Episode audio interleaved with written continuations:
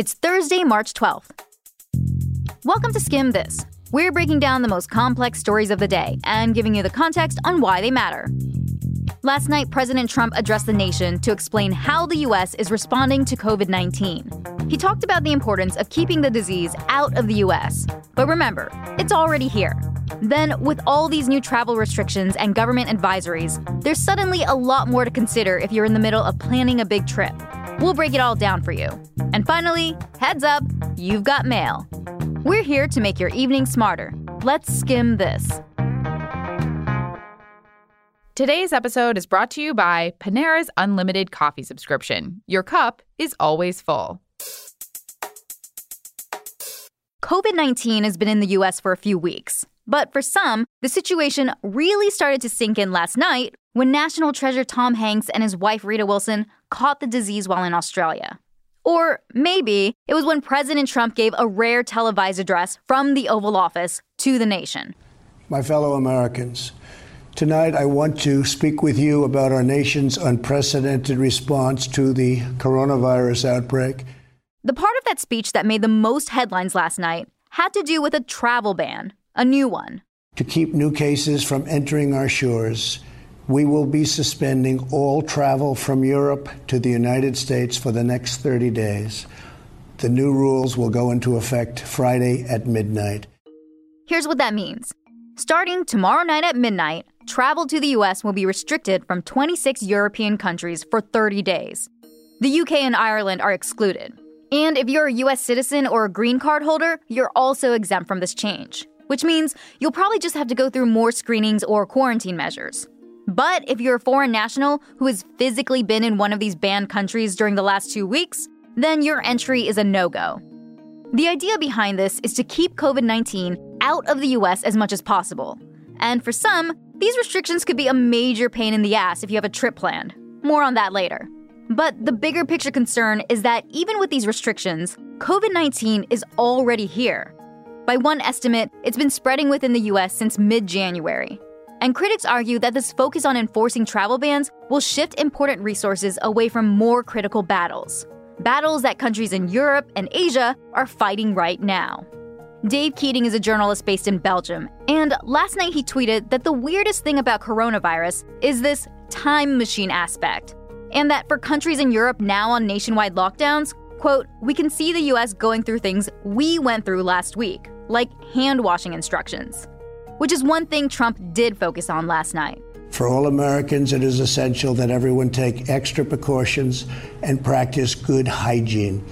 Each of us has a role to play in defeating this virus. Wash your hands, clean often used surfaces, cover your face and mouth if you sneeze or cough, and most of all, if you are sick or not feeling well, stay home.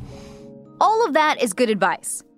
But if it's even remotely possible that the US will soon be going through what Italy's going through right now, with thousands of sick patients filling up hospitals and not enough doctors to treat everyone, we should probably be looking at the large scale things that need to get done for the US to be ready for what could potentially come.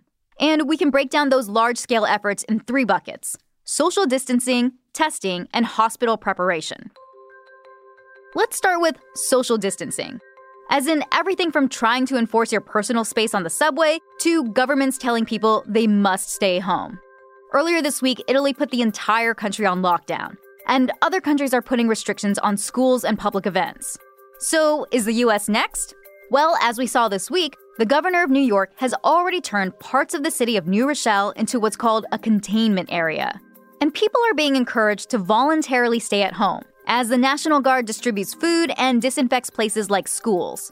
Yesterday in Washington state, Governor Jay Inslee announced new restrictions on big group events, banning any gatherings of more than 250 people in several counties. But we haven't seen any mass mandatory quarantines in the US. At least, not yet. Instead, we're mostly seeing less dramatic but still unprecedented forms of social distancing, like cities closing down schools, sports leagues like the NBA, NHL, and MLB suspending their seasons, or that Broadway is going dark. In his speech last night, Trump limited his talk of social distancing to more voluntary measures and just for certain groups. The highest risk is for elderly population. with underlying health conditions. The elderly population must be very, very careful. In particular, we are strongly advising that nursing homes for the elderly suspend all medically unnecessary visits. In general, older Americans should also avoid non essential travel in crowded areas. So, more people are joining the antisocial social club in real life. But social distancing doesn't keep everyone from getting sick. Which brings us to the second big measure of how a country responds to COVID 19 actually identifying who is sick through testing. In this speech last night, Trump tried to reassure people we're getting a handle on this. Testing and testing capabilities are expanding rapidly day by day. We are moving very quickly. But this morning, top U.S. health officials testified on Capitol Hill. One of those officials, the director of the National Institute of Allergy and Infectious Diseases, made clear that the system just isn't set up for the kind of testing that needs to be done. Yes. it, it is a failing. I mean, let's admit it. That's Dr. Anthony Fauci, He's been all over cable news recently, and today he answered a question from Florida Congresswoman Debbie Wasserman Schultz. The okay. idea of anybody getting it easily, the way people in other countries are doing it, we're not set up for that. Do I think we should be? Yes, but we're not. Okay, that's really disturbing, and I appreciate the information. So, yeah, if that's the case, the US has a lot of catching up to do.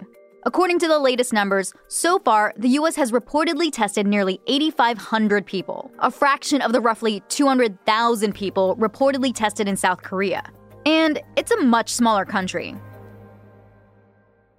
Finally, as we've seen, after a country knows who's sick with COVID 19, comes the really difficult part treating them.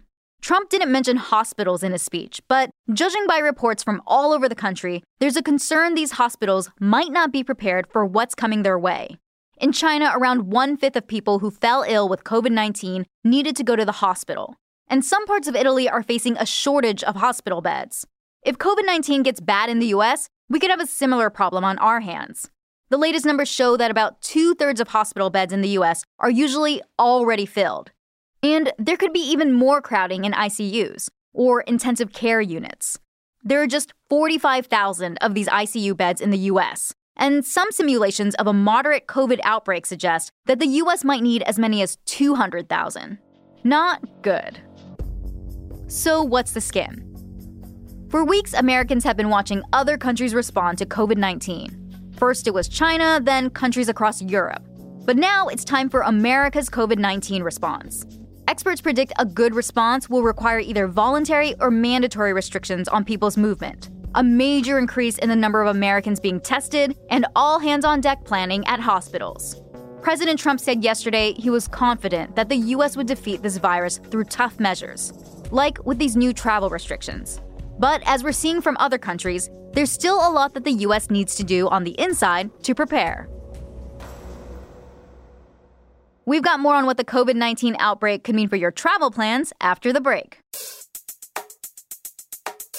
Keeping up with today's news cycle requires a lot of caffeine. So here at HQ, we rely on coffee for fuel, and lots of it. That's why Panera's unlimited coffee subscription has been a life and wallet saver. It's just $8.99 a month for unlimited hot and iced coffee, and hot tea, too.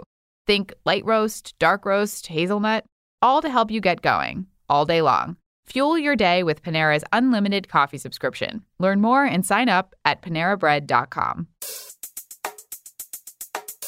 It's Skimm Money Thursday, and today we want to talk about your travel plans, especially now that COVID 19 is being called a global pandemic. You've probably got questions like Should you cancel your flight? Or put your trip planning on pause? And will travel insurance have your back if something goes wrong? Basically, should I stay or should I go? Because now you have a lot more to worry about than finding ways to get comfortable with those 31 inches of standard legroom. Here's what you need to know. Last night, the State Department issued a level 3 travel advisory.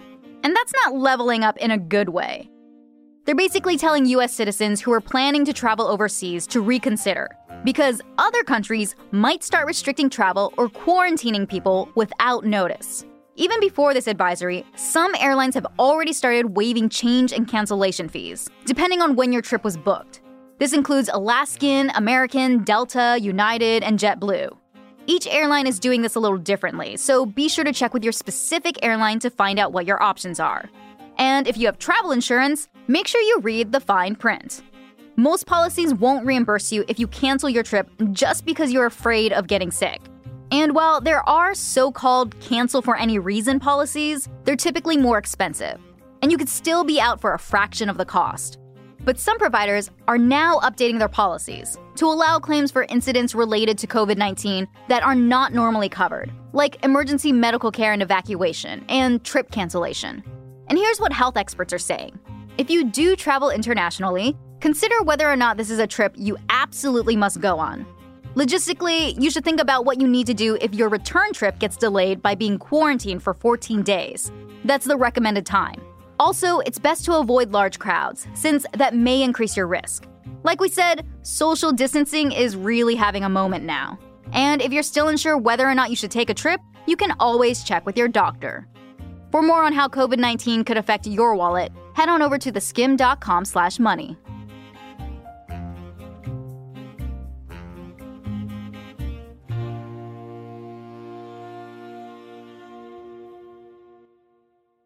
Check your mail. Yes, really, your mail. There might be something waiting for you. It's a love letter from the government. It really wants to hear from you. Because today is the start of census season. The US has been counting every single resident once a decade for over 200 years now. Usually they do that by sending a blue and white questionnaire to your house. This year's will look a little different. That's because for the first time ever, the Census Bureau is offering a new option drumroll please, an online form. Welcome to the 21st century. That's right, you can answer questions like if you own your home or how many people you live with over the World Wide Web. The Census Bureau is hoping that this will increase participation and drive down costs. You might still get a mailer, but odds are it'll ask you to fill out the form online. One question you won't be asked, though what your citizenship status is. Remember, a couple years ago, the Trump administration said it wanted to collect citizenship data to protect minority voting rights. But what some immigrant communities heard was this you're going to be asked about your citizenship status. That set off fears about whether the Census Bureau would share that information with law enforcement. In the end, the Supreme Court blocked the question. For now. The 2020 census won't ask you about your immigration status, but just the controversy has made some people nervous about participating. Some advocates worry it'll still end up leading to a lower response rate. Why does that matter? Census data is used for lots of things, including divvying up $675 billion of federal funding. If communities don't participate, they could lose out on that federal money or get less representation in Congress. Every census expert we talked to said if you care about the shape of your community's roads, hospitals, colleges, and Head Start programs, you should find the roughly 10 minutes it takes to fill out the form.